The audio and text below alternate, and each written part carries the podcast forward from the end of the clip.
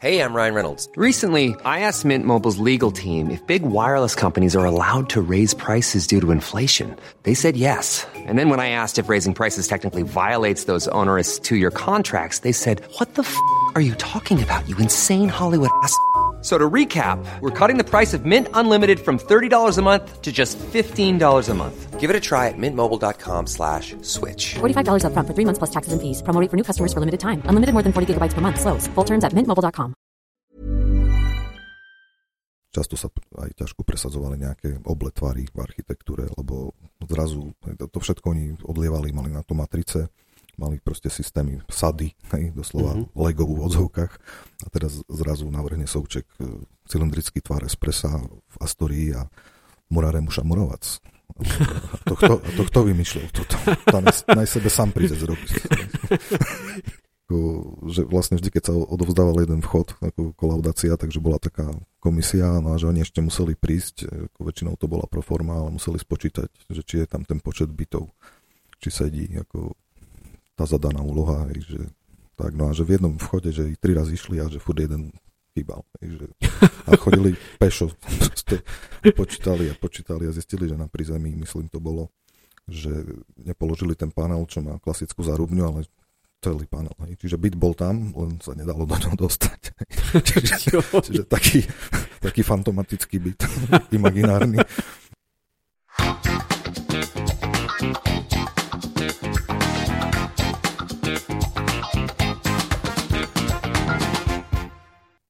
Vážení posluchači podcastu na Trojici vo Dvojici, ďakujem znova, že ste si tento podcast zapli, že venujete mi svoj čas, drahocenný čas.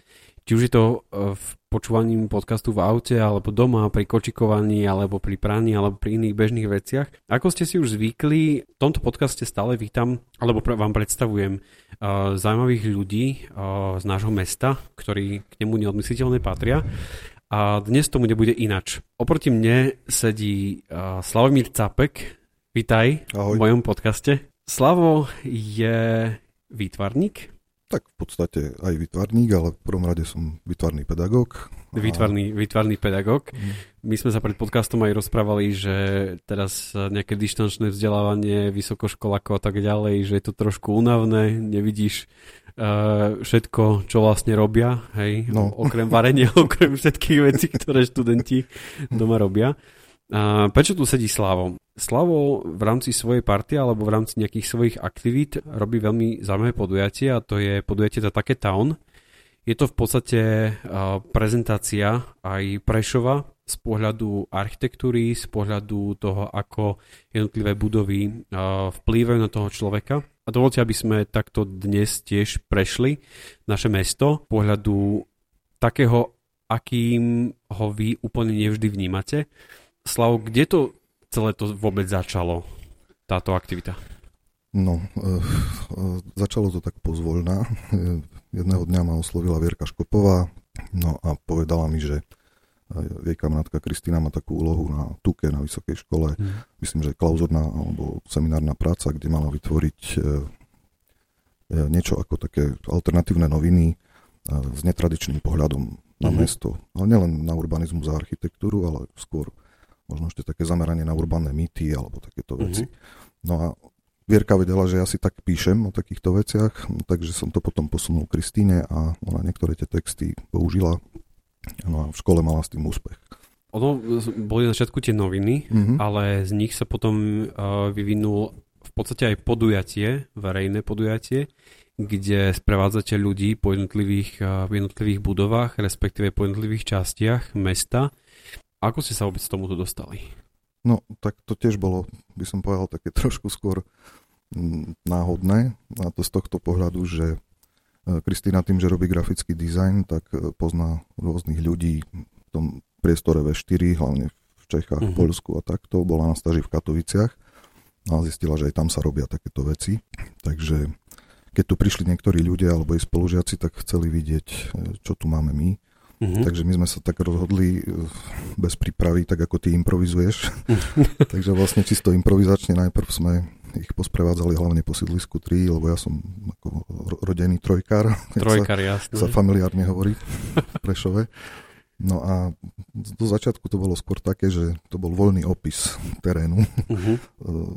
Ľudia sa pýtali, my sme povedali niečo, čo vieme my, niekto proste doplňal, ale ako nemalo to vôbec nejaký taký, že akademický charakter, že uh-huh. úvod, jadro, záver a že chceme povedať presne to alebo to. Uh-huh. A samozrejme, že ja som si zháňal nejaké informácie o trojke, ale trošku je problém s tým, že pán inžinier Souček už nežije, on stavil uh-huh. tú prvú časť, sídlisko 3A, No a sídlisko 3B stavil pán, alebo navrhoval pán Kolmajer s pánom Osvaldom, ale oni vlastne sú, pán Osvald už tiež nežije, no a bolo tam viac ľudí, ktorí už tiež nežijú. Čiže spomína sa viac mien, ale oni boli tí hlavní no, urbanisti, aj ako archite- inžinieri, architekti.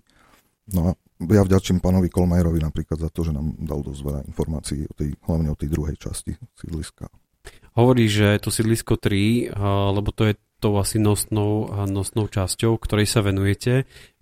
Venujete sa aj potom Sekčovú sídlisku 2 ďalším časťom? E, o tom zbierame informácie zatiaľ, mm-hmm. lebo my vlastne máme v pláne, nás oslovila Andrea Sivaničová, ktorá vlastne e, tiež organizuje potulky po Prešove, oni sú ale viac zameraní na históriu, alebo na tú historickú časť Prešova ale začala ich zaujímať už aj táto vrstva, no, mladšia historická mhm. vrstva, uh-huh. tzv. periférie meskej. Uh-huh. Takže oslovila nás tesne pred koronou, takže už nejaké hromadné podujatie sa nepodarilo. Takže máme to v pláne, že sa to potom rozšíri minimálne o to sídlisko 2 a potom sídlisko 1, čiže vlastne tá tehlová časť, ktorá stojí pri dvojke a smerom ku Gotwaldovej, teda teda ešte 17. novembra. Všetci starí prešovčania to volajú Gotwaldka. Gotwaldka, tam je aj ten známy podnik Gotwaldka. Dobre, poďme ku tomu uh, sídlisku 3. Hovorí, že to sídlisko 3 bolo vystavané e, na viacerých, uh, viacerých fázach. Mm-hmm. Dal by sa to povedať. Hovoríš o prvej, druhej a ďalších fázach, ktoré tam ako keby že boli. Uh, čo si predstavíme pod pojmom, že prvá fáza výstavby? Tak 1965 až 72. Mm-hmm. Aj keď samozrejme už som sa stretol aj v iných zdrojoch, že niekto píše, že rok menej skôr, hej, mm-hmm. ale ja som sa orientoval podľa toho, čo je v časopise Projekt, čo vlastne uh-huh. vychádzal za socializmu a uh-huh. to bol vlastne taký jeden zásadný časopis, ktorý prinášal informácie o týchto veciach. Čo bolo vystavané v prvej fáze? Tak vlastne od, od terajšej jednoty, e, tak ako vyzerá teraz, e, až po Astoriu, aj približne po ten tzv. nový most. Uh-huh. Tak to bola tá prvá fáza a tá vlastne bola pod taktovkou inžiniera architektka Františka Součka. Ja som ale kde si čítal, že tá jednota nie je úplne dostávaná a že tam niečo sa malo ešte dostávať, čo sa už potom nestihlo. No, ja som sa vlastne tiež e, o tom dozvedal od rôznych ľudí a som veľmi vďačný pani e, inžinierke architektke Jacovej, ktorá pracuje na Mestskom úrade, ktorá vlastne, dostal som na ňu kontakt a ona mi ukázala ten pôvodný model alebo uh-huh. projekt, ktorý ešte zhotovil pán Souček Uh-huh. No a tam to vyzeralo dosť veľkolepo a pompezne. Uh-huh. V podstate na tej travnatej časti, ktorá je tam doteraz prázdna, kde zvyknú stať kolotoče, uh-huh. tak e, tam mala byť, e, mal byť veľký kultúrny dom, myslím, že aj kinosála, ako neviem presne tie funkcie, ale na tom modeli to vyzeralo veľmi zaujímavo. A potom vlastne samotná jednota mala byť v zadnej časti rozšírená ešte o jednu hmotu architektonickú, potom tam mal byť dom pionierov a ešte vedecká knižnica. Čiže... To mal byť ako keby, že taký vzdelávací areál celkový. V podstate aj také ako keby uh, taký klaster, uh, uh-huh. ako, kde, kde vlastne malo byť viacero funkcií pre, alebo občianská vybavenosť, ale s nadstavbou. Hej, to je vlastne to takou edukačnou a uh, voľnočasovou. Hej, okrem toho, že nakupné stredisko. A... Čo mňa veľmi zaujalo, ja som pred niekoľkými rokmi mal možnosť uh, ísť do podzemia toho obchodného domu jednota a bolo pre mňa veľmi zaražajúce a prekvapujúce, že podzemie sú veľmi vysoké, až dokonca, že by tam mohli parkovať veľké auta a za sebou aj vlastne ten obchodný dom.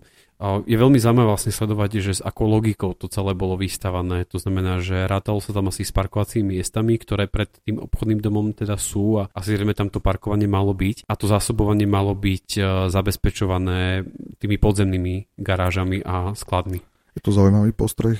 Ja taktiež som sa tam dostal až po 89., keď sa tam jeden kamarát stal zamestnancom nejakej firmy, ktorá tam mala priestory. Uh-huh. A tiež som bol prekvapený, že som tam chodil po takých plišových červených kobercoch a bol to taký minotaurov labyrint. a tiež som si kladol podobné otázky. Ale vlastne, keď si to vyskladám aj s tými ostatnými strediskami služieb, ako je družba, Astoria, potom centrum vzadu, hej, že ono sú to všetko také trošku nedopovedané vety, hej, že mm-hmm. aj preto som použil na jednom kolokviu v Spiskej, keď sme boli s Kristínou, e, taký pojem, že sídlisko ako metafyzický projekt, že mm-hmm. nejaká idea na začiatku, ale určité veci boli z rôznych dôvodov nedotiahnuté. Hej, častokrát kvôli financiám alebo mm-hmm. kvôli náročnosti technických riešení a tak. Neviem, čo všetko bolo za tým, ale minimálne ten areál jednoty aj to, čo tam vidíme, to je vlastne len torzo toho, čo tam malo byť. Čo si pamätám, ten starý model, tak to mi ešte komentovala tá pani, ktorá mi poskytla ten um, model, ako že som si ho mohol odfotiť. Tak ešte v tej časti, ako je ranč, tak uh, hore na streche nad tým je ešte jedno teleso, kubus, uh, tam mal byť ešte aj hotel dokonca. Uh-huh. Že to malo byť také multifunkčnejšie. Áno, a čo ma ešte celkom prekvapilo, že ono to bol iba model, čiže to bolo hypotetické ako tvary tých e, ostatných e, budov, ktoré sa nerealizovali, mm-hmm. ale mali veľmi, by som povedal, také ako organické alebo expresívne tvary. Hej, že mm-hmm. na tú dobovú produkciu, ktorá vlastne nejakým spôsobom preferovala tú pravouhlosť alebo uniformitu alebo minimalizmus, e, tak e, toto vyzeralo celkom ambiciozne. No a vlastne keď potom navrhol pán Souček v 80. roku Hotel Šariš, tak vlastne to teleso, kde je dneska Encore, tak malo veľmi podobný tvar ako ten dom kultúry, ktorý navrhoval tam v tom uh-huh. v areáli tej jednoty, hej, že ako keby si tam zacitoval tie tvary.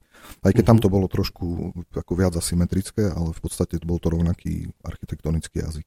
To ešte, čo si hovoril, že takisto pri tých veľkých objektoch, ktoré sa vtedy stávali, tak uh-huh. sa dosť často muselo počítať s tým, že vlastne tam asi zrejme mala aj civilná obrana nejaké svoje uh, ako zámery, hej, že, že aby sa dali tie objekty využiť v prípade nejakých pandémii, tak ako máme teraz, keby napríklad neboli nemocnice. Ja by som si to vedel predstaviť. Hej. Mm-hmm. Neviem, či to tak je, ale tiež keď, keď vidíš tie monumentálne priestory, tak ťa napadne, že to nie je len tak.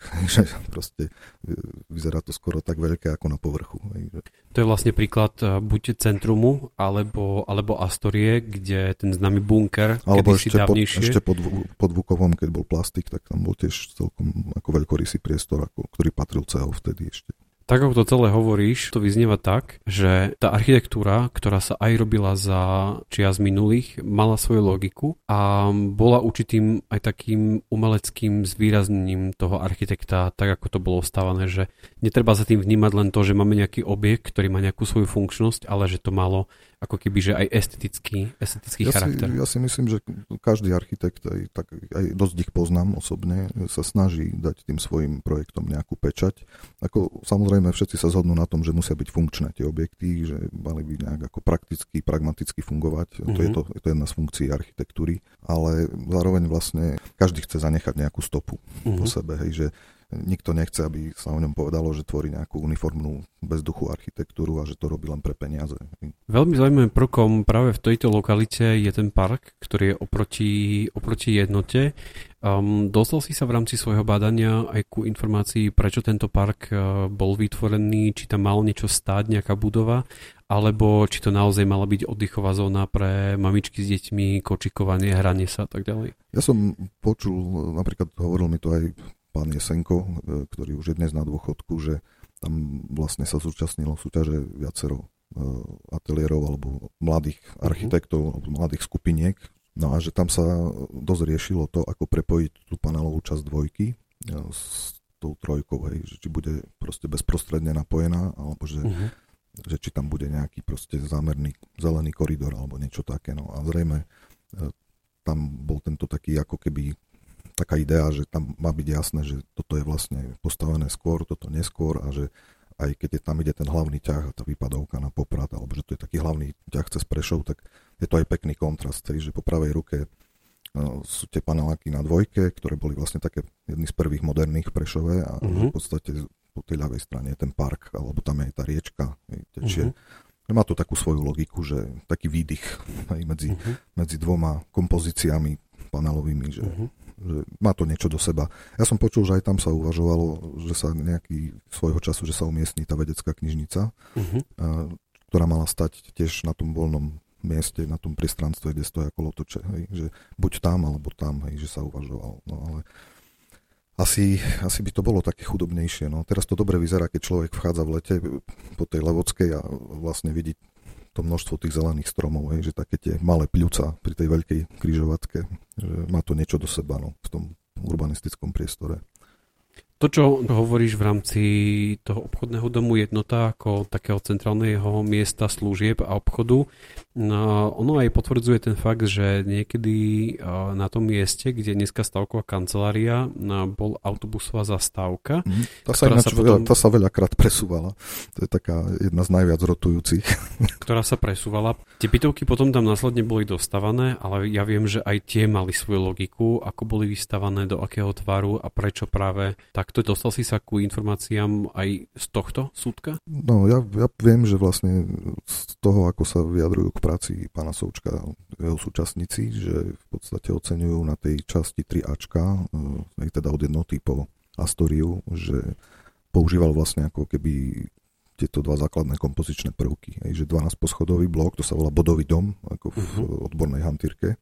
A potom tie dlhé doskové domy, sa to volá tie 8 poschodové čínske múry, jak to mhm. voláme ako my ľudia, obyvateľia. Takže vlastne je tam, je tam taký rytmus, že je to proste kontrast výškových bodových domov a tých, tých dlhých útvarov. Hej.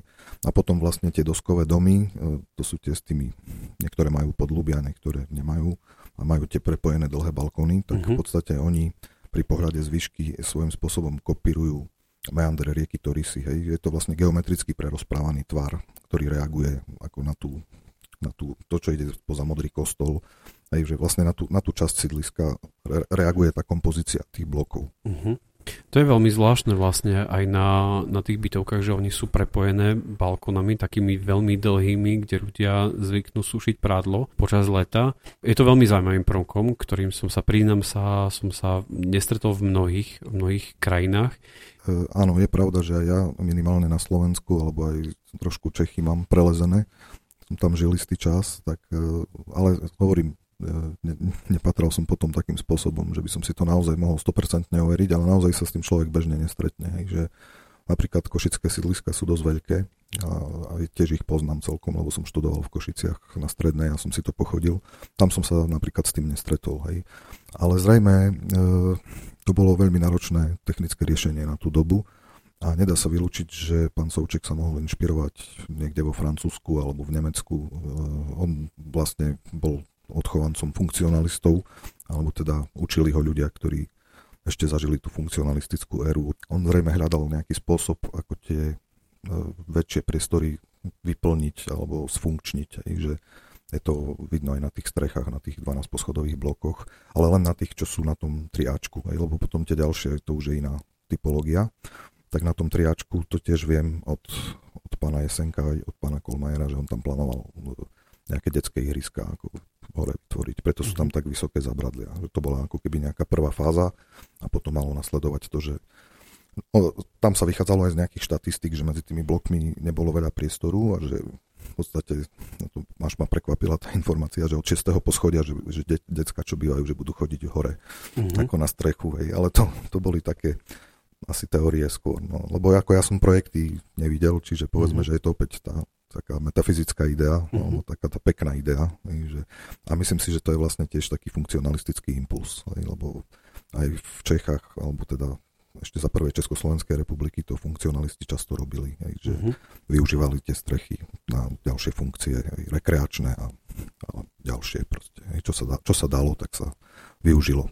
Často sa aj ťažko presadzovali nejaké obletvary v architektúre, lebo zrazu to všetko oni odlievali, mali na to matrice, mali proste systémy sady, hej, doslova mm-hmm. Lego v odzovkách a teraz zrazu navrhne Souček e, cylindrický tvar espressa v Astorii a Murare muša murovac. A to kto, a to kto vymýšľal toto? To naj sebe sám príde zrobiť. Toto je také tak, naše, naše klasické slovenské. Ja keď vidím tie stavby všetky v zahraničí, aké majú tvary a aké krivky a tak ďalej, neviem si predstaviť úplne diskuzie tých, eh, tých eh, stavbárov, ktorí to majú reálne postaviť. Ale ja, ja, ja ich chápem. Hej, že proste, to, je, to sú presne tie rozdielne svety, hej, že pracujú na, na jednej eh, ako zákazke alebo proste na jednom objekte a každý vlastne do neho prispieva alebo rieši iný aspekt. Čo je zaujímavé na Silisku 3 je to, že mm, tá jednota, ako, ako to aj popisuješ, také veľké stredisko, ako kultúrne, obchodné a podobne, a veľmi blízko k nemu je vlastne družba. Mm. Prvok, ktorý je vsadený do toho celého prostredia medzi bytovky, ten zrejme asi mal ehm, vyslovne obchodnú funkciu. No a aj vlastne, čo som narazil na jeden z malá článkov z pera pána Součka, lebo to je zvláštne, že sa o ňom vlastne toho zachovalo veľmi málo ako čo sa týka akože nejakých jeho vlastných komentov k jeho architektúre, k jeho stavbám tak e, on tam ako spomína to, že áno, že je tu vlastne stredisko služieb, hej, že, že to tak ako bolo naplánované. A plus, plus je tam ten pavilon e, architektonicky zaujímavý, čo bol pri tej fontáne vzadu smerom ku kostolu, tak ten mal mať e, tú kultúrnu náplň. Hej. Hneď veľmi blízko samotnej družby, dneska z pohľadu prechodu po cyklistickom chodníku dojdeme ku Astorii, z môjho pohľadu veľmi zanedbanej budovy. Samozrejme sú tam skvelé reštaurácie a, a pivo na Moriku a deti majú preliesky, ale príde mi to, že to je celé nedokončené. No práve, práve tam e, som vlastne cítil náznak e, v jednom krátkom článku od pána Součka, že že sa tam uh, počítalo s niečím. Uh, dokonca myslím, že niekto hovoril aj o nejakom bazéne, že tam mal byť uh-huh. taký akože veľký bazén. Ale to bolo ešte predtým, než postavili ten tam ďalej na, to na pridávku. Hej. Uh-huh. No a potom som zachytil ešte takú informáciu, že na tej strane, ako je dopravné ihrisko, ešte sa, sa vraj počítalo, lebo niekto uvažoval o tom, ale ako nevidel som to čierne na bielom ako napísané. To je opäť z tých mnohých rozhovor oral history, keď mm-hmm. s rôznymi ľuďmi sa bavím o týchto veciach, s pamätníkmi.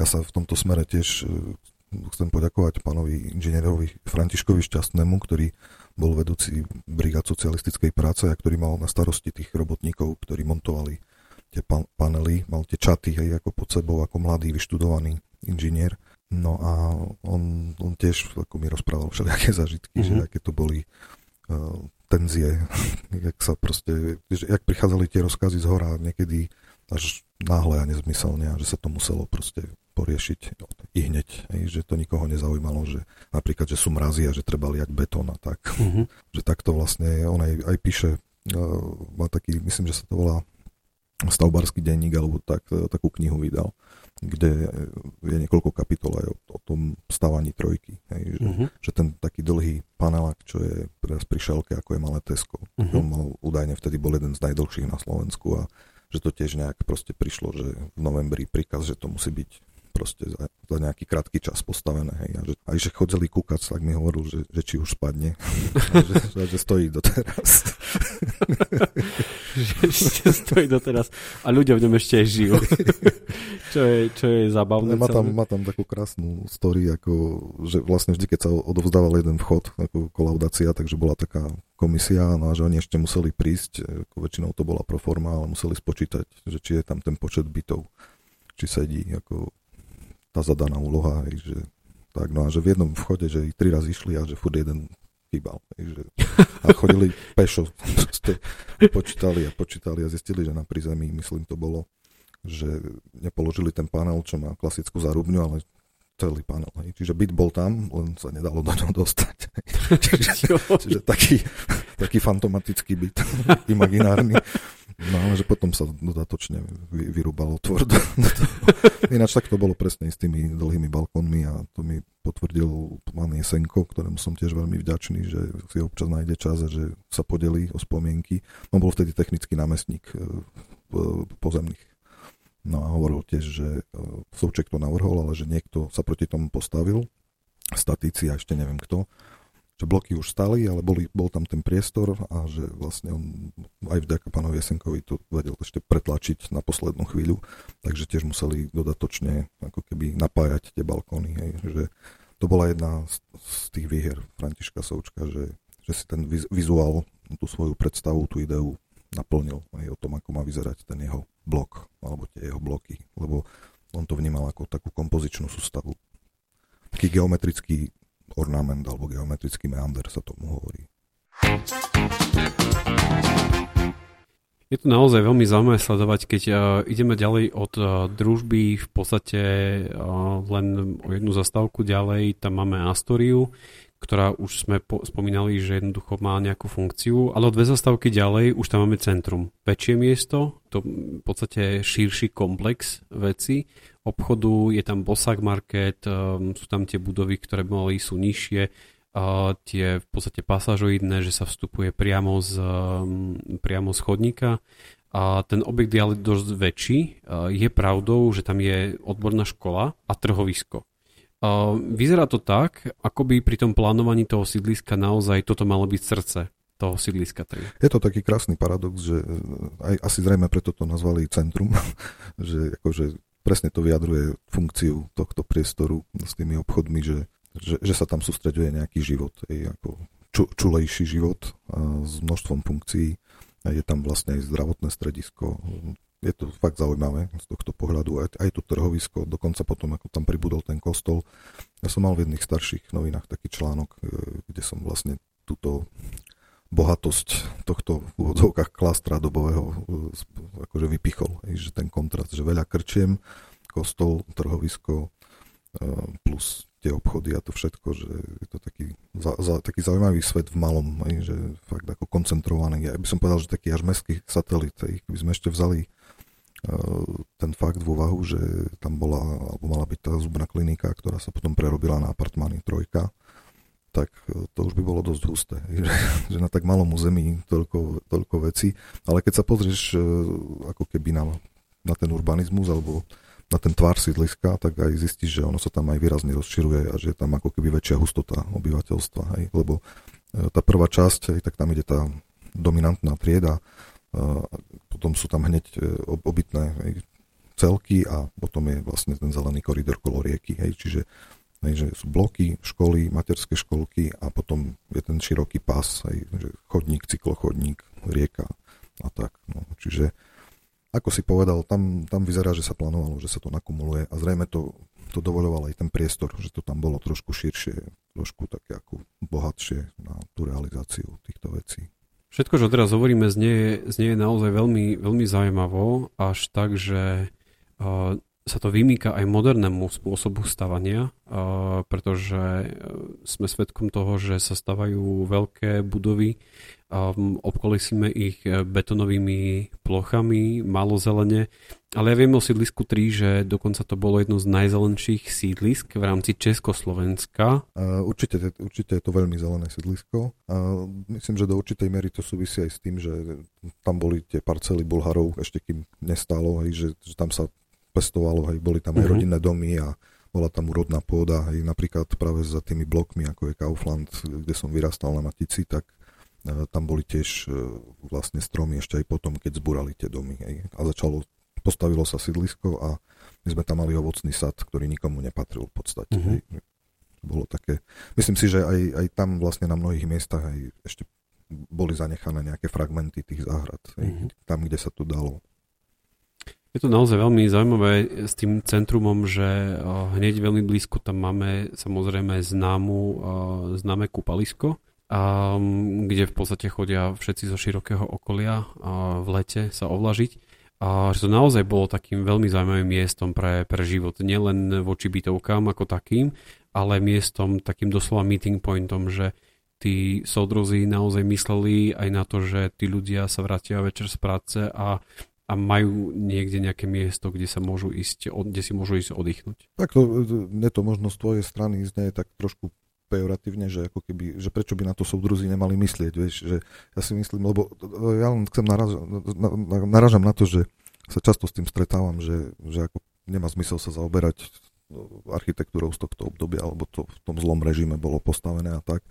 Ale ja si myslím, že oni sami prebrali veľa dobrých vecí aj práve z toho československého funkcionalizmu, hej, lebo netreba zabúdať na to, že tí architekti, ktorí toto navrhovali, tak vlastne ešte mnohých učili profesori z Prvej republiky. Čiže mnohým z nich sa ešte ušlo veľmi dobrých akože, lekcií z toho, ako dobre naplánovať veci. Že im bolo jasné, že keď ten človek príde z práce do tých betonových kubusov, takže potrebuje mať nejaký kontrast v podobe tej zelene, v podobe toho nejakej možnosti sa rekreovať alebo mať nejakú športovú príležitosť a tak ďalej. Čiže ja si myslím, že, že to nebolo zlé. Zaujímavé z toho sídliska 3 je, že to centrum, e, ako sme si povedali, začína to jednotou, potom tam máme družbu, máme tam Astoriu, pokračuje to centrumom, ale smerom ku konečnej už tam nie je žiadny objekt, ktorý by sa na to aspoň len nejakým, nejakej časti podobal. Je tam obchod, ktorý je úplne na konci a ja som kde si čítal, že tá fáza ako keby, že toho od centrumu ďalej, ako keby, že nezapadá vôbec do tej architektúry no, ja, toho ja sídliska. som sa iba nedávno dozvedel, že ja, ja, ja by som nepovedal, že úplne, že nezapadá, ale sú tam napríklad iné typy blokov. Hej. Je tam, sú tam ešte tie 4-12 poschodové, ktoré lemujú aj ten hlavný ťah e, od, e, od Vukova po centrum. Hej, na, na jednej i na druhej strane sú aj na začiatku obvoda, obvodu Prostejovská. To sú tie, ktoré sú výrazne širšie ako tie součkové. Hej. Uh-huh. No a tie sa nachádzajú už aj v tej ďalšej časti, ale ten, ten pán, ktorý vlastne pokračoval v tom, tak uh, malo ľudí si to všimlo, oni, oni sú v takom cikcakovitom vzore, že oni, tie, tie čo sú predtým, tak sú uh-huh. zarovnané, pekne uh-huh. stoja v lajne a, a tieto ako keby sa snažil do toho dať nejaký rytmus alebo nejak to zvláštniť. Hej. Ale pritom, keď človek e, stojí napríklad na zastávke v centrume smerom do mesta a sa, a sa pozrie presne z tohto pohľadu, tak oni vyzerajú trošku tak rozhádzane. Hej, že uh-huh. Tam není úplne jasný ten zámer. To človek vidí, až keď ide okolo nich, že tam to má nejaké geometrické tiež pravidlo, len sa proste neprekrývajú, ale trošku vystupujú z rady. Uh-huh. Ale ináč e, za dôležité považujem to, a to som, o tom som sa bavil aj s pánom Kolmajerom, že vlastne tam ide tá vnútorná pešia ulica, ktorá vlastne začína presne tým obvodom trojky, e, teda Prostejovskej, ktorý je najväčší obvod a že vlastne sa ňou dostanete presne, idete cez centrum a idete ďalej, ďalej e, potom ku Šmerálke a stále idete, tam len musíte kolejnej okotolne ako keby zahnúť doprava trochu, ale stále je ten chodník široký a potom ide okolo Bajkalskej až ku tým malým potravinám na konci, kde aj, myslím, krčma pod Bikošom. Uh-huh. Je ten murik tiež taký. Vtedy sa asi Sekčovom nejakým spôsobom ešte nerátalo, nie? To z tých 70 rokoch, alebo už tam boli plány, že... Určite boli, hej, určite boli. Už aj v tom čase sa rodili, ale ešte sa presne tiež nevedelo, akú, akú bude mať podobu, lebo tam, tam tiež boli dosť veľkorysé plány a viem, že tam to bolo tiež náročné, hej, že boli tam bažiny a stavalo sa ako keby z časti do kopca, čo vlastne všetko stiažuje ako aj ten postup, aj to, že vlastne musí ten projektant robiť určite kompromisy nejaké.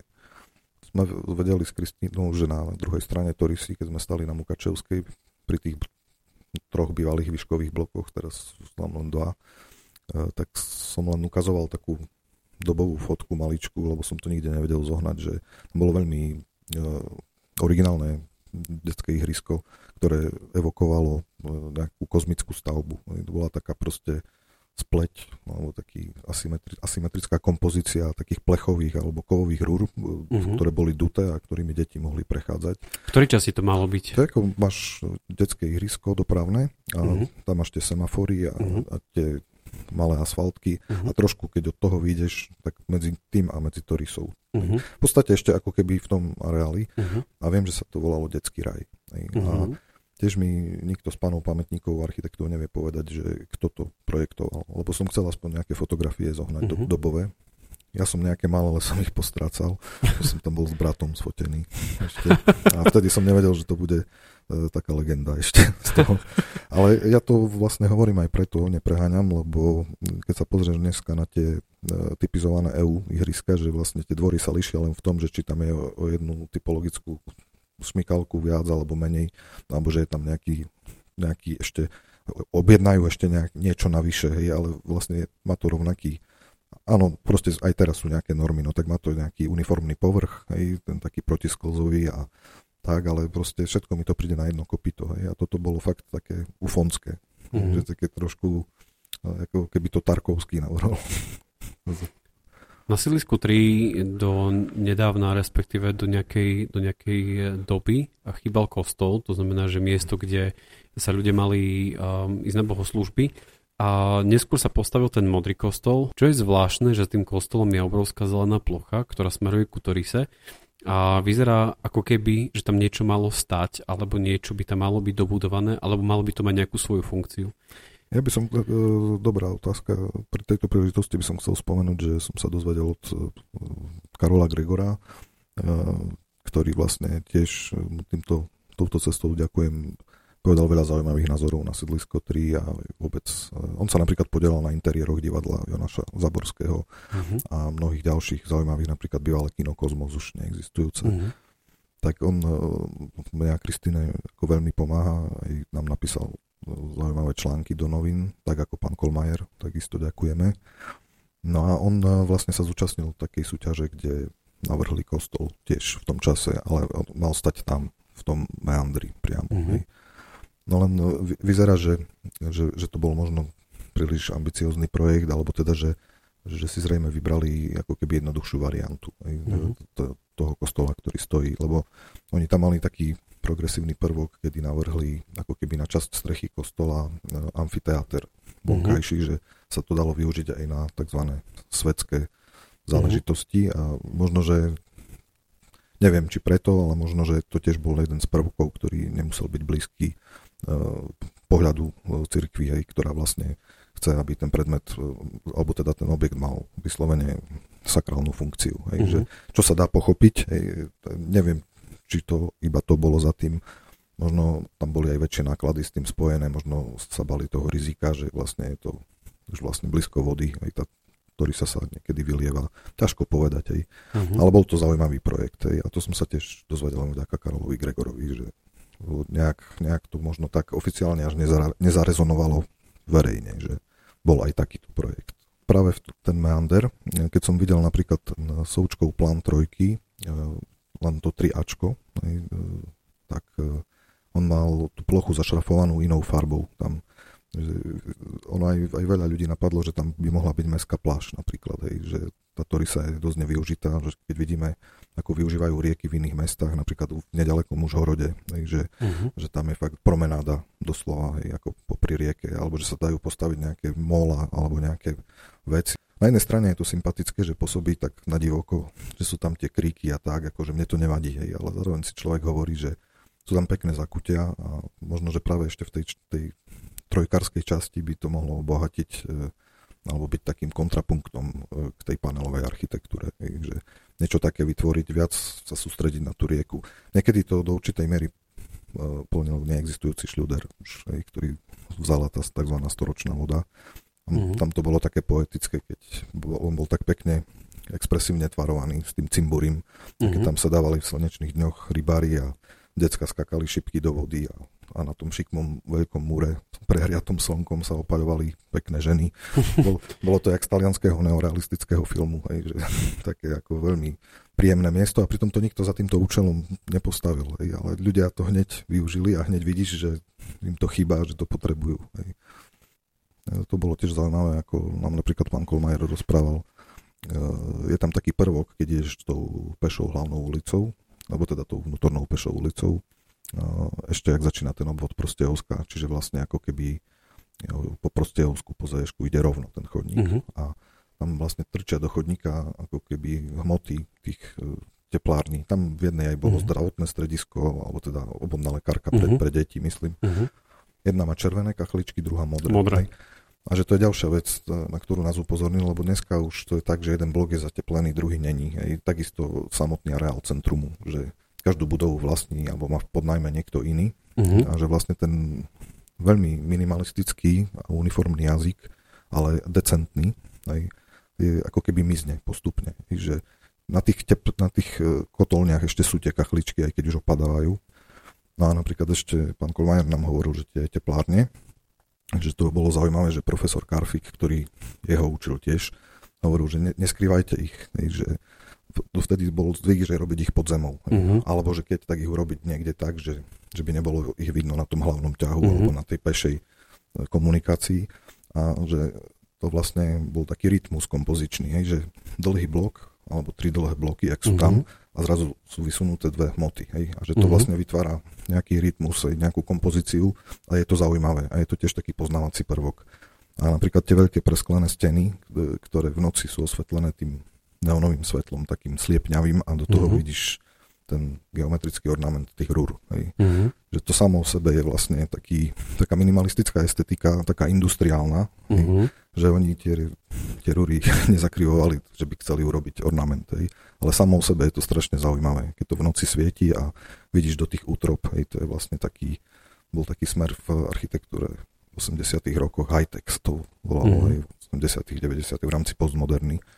Oni samozrejme nerobili high-tech programovo, mm-hmm. ale že niekoho napadlo, že sa z toho dá vytlcť proste e, niečo estetické. To je presne takéto, že cítim, že je to zaujímavé a nás na to upozorním. Hej. A mhm. urobím len to, že to postavím nad zemou a ne pod zemou. Hej. Alebo proste, že to nebudem skrývať v nejakej zadnej časti sídliska. Hej. Že rovno zakomponované tam. A sú tam asi tri alebo štyri také kotolne na trojke. Napríklad na, na Šmerálke jedna taká s takou veľkou mm-hmm. stenou tiež, s presklenou. Čo je ešte ľuďom neviditeľné zo sídliska 3? Lebo vraveli sme, že tá civilná obrana mala um, aj pod kinom Kozmos, boli nejaké priestory, kde sa vlastne mm, pripravovali, alebo boli tam nejaké, boli tam nejaké plynové masky, alebo niečo podobné. Rovnako to bolo aj pod Astoriou a pod jednotou. Čo je ešte ľuďom neviditeľné, to, čo, uh, to, čo je ale na sídlisku? Ja si myslím, že sú napríklad e, určite zaujímavé priestory vo všetkých tých e, e, obchodných bývalých strediskách, uh-huh. len ľudia vlastne poznajú len tie samoobsluhy, alebo tam, kde mohli vojsť, ale uh-huh. tam je veľa zaujímavých ďalších zakulisných priestorov. Chcel by som napríklad poukázať na Green, Green Incubator, ktorý rozbehla Sonia Hátoková, uh-huh. kde vlastne tiež sú strašne veľkorysé priestory a ja som sa tam nikdy nemohol dostať, až vlastne teraz, keď tam nás zorganizovala v rámci EMK nejaké debaty.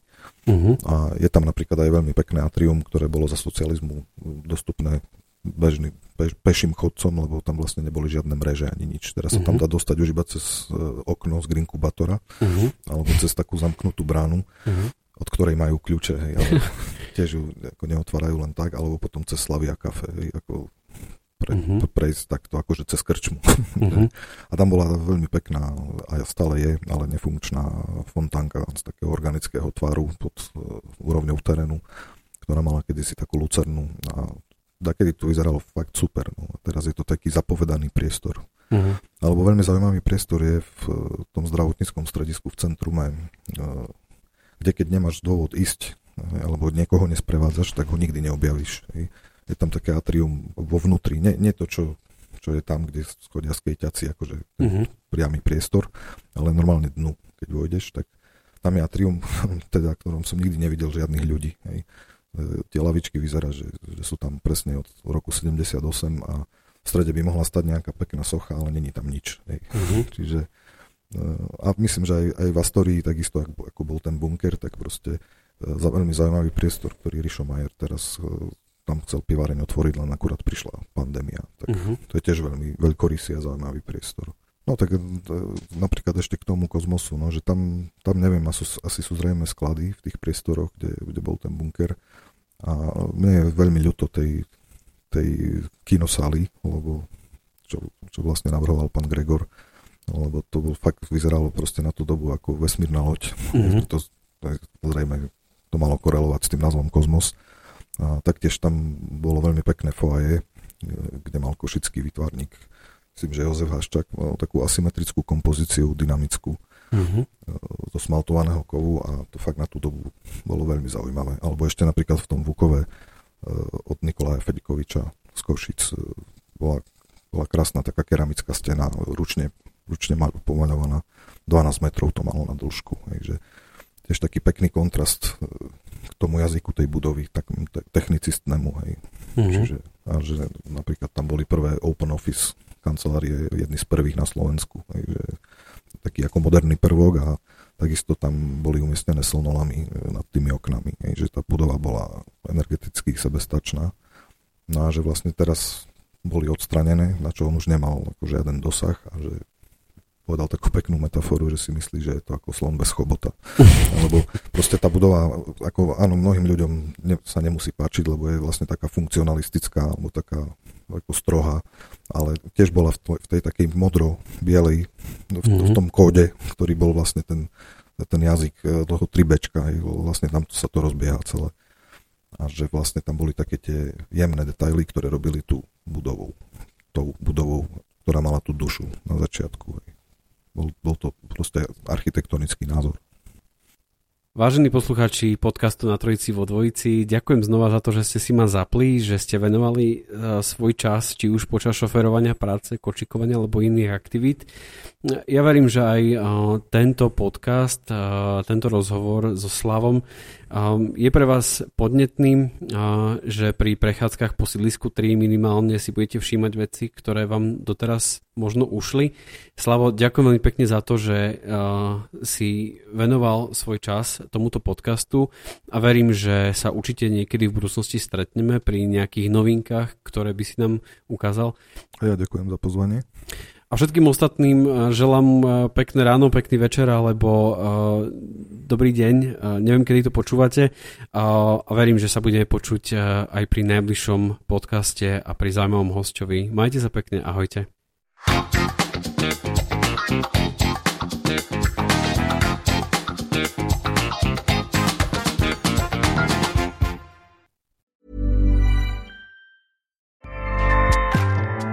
ACAST powers the world's best podcasts. Here's a show that we recommend. The Real Housewives is a guilty pleasure for most, but if you're looking to not feel guilty about that pleasure, tune in to Everything Iconic with me, Danny Pellegrino, where I break down all the messy moments and behind the scenes antics of Bravo's popular franchise. And on Everything Iconic, I also interview celebrity guests like Kelly Ripa, Kiki Palmer, Drew Barrymore, Cameron Diaz, and more about their guilty pleasures, their past work, and so much more. So if you're pop culture obsessed and find yourself watching way too much reality TV like me, tune in to Everything Iconic with Danny Pellegrino wherever you listen to podcasts. ACAST helps creators launch, grow, and monetize their podcasts everywhere. ACAST.com.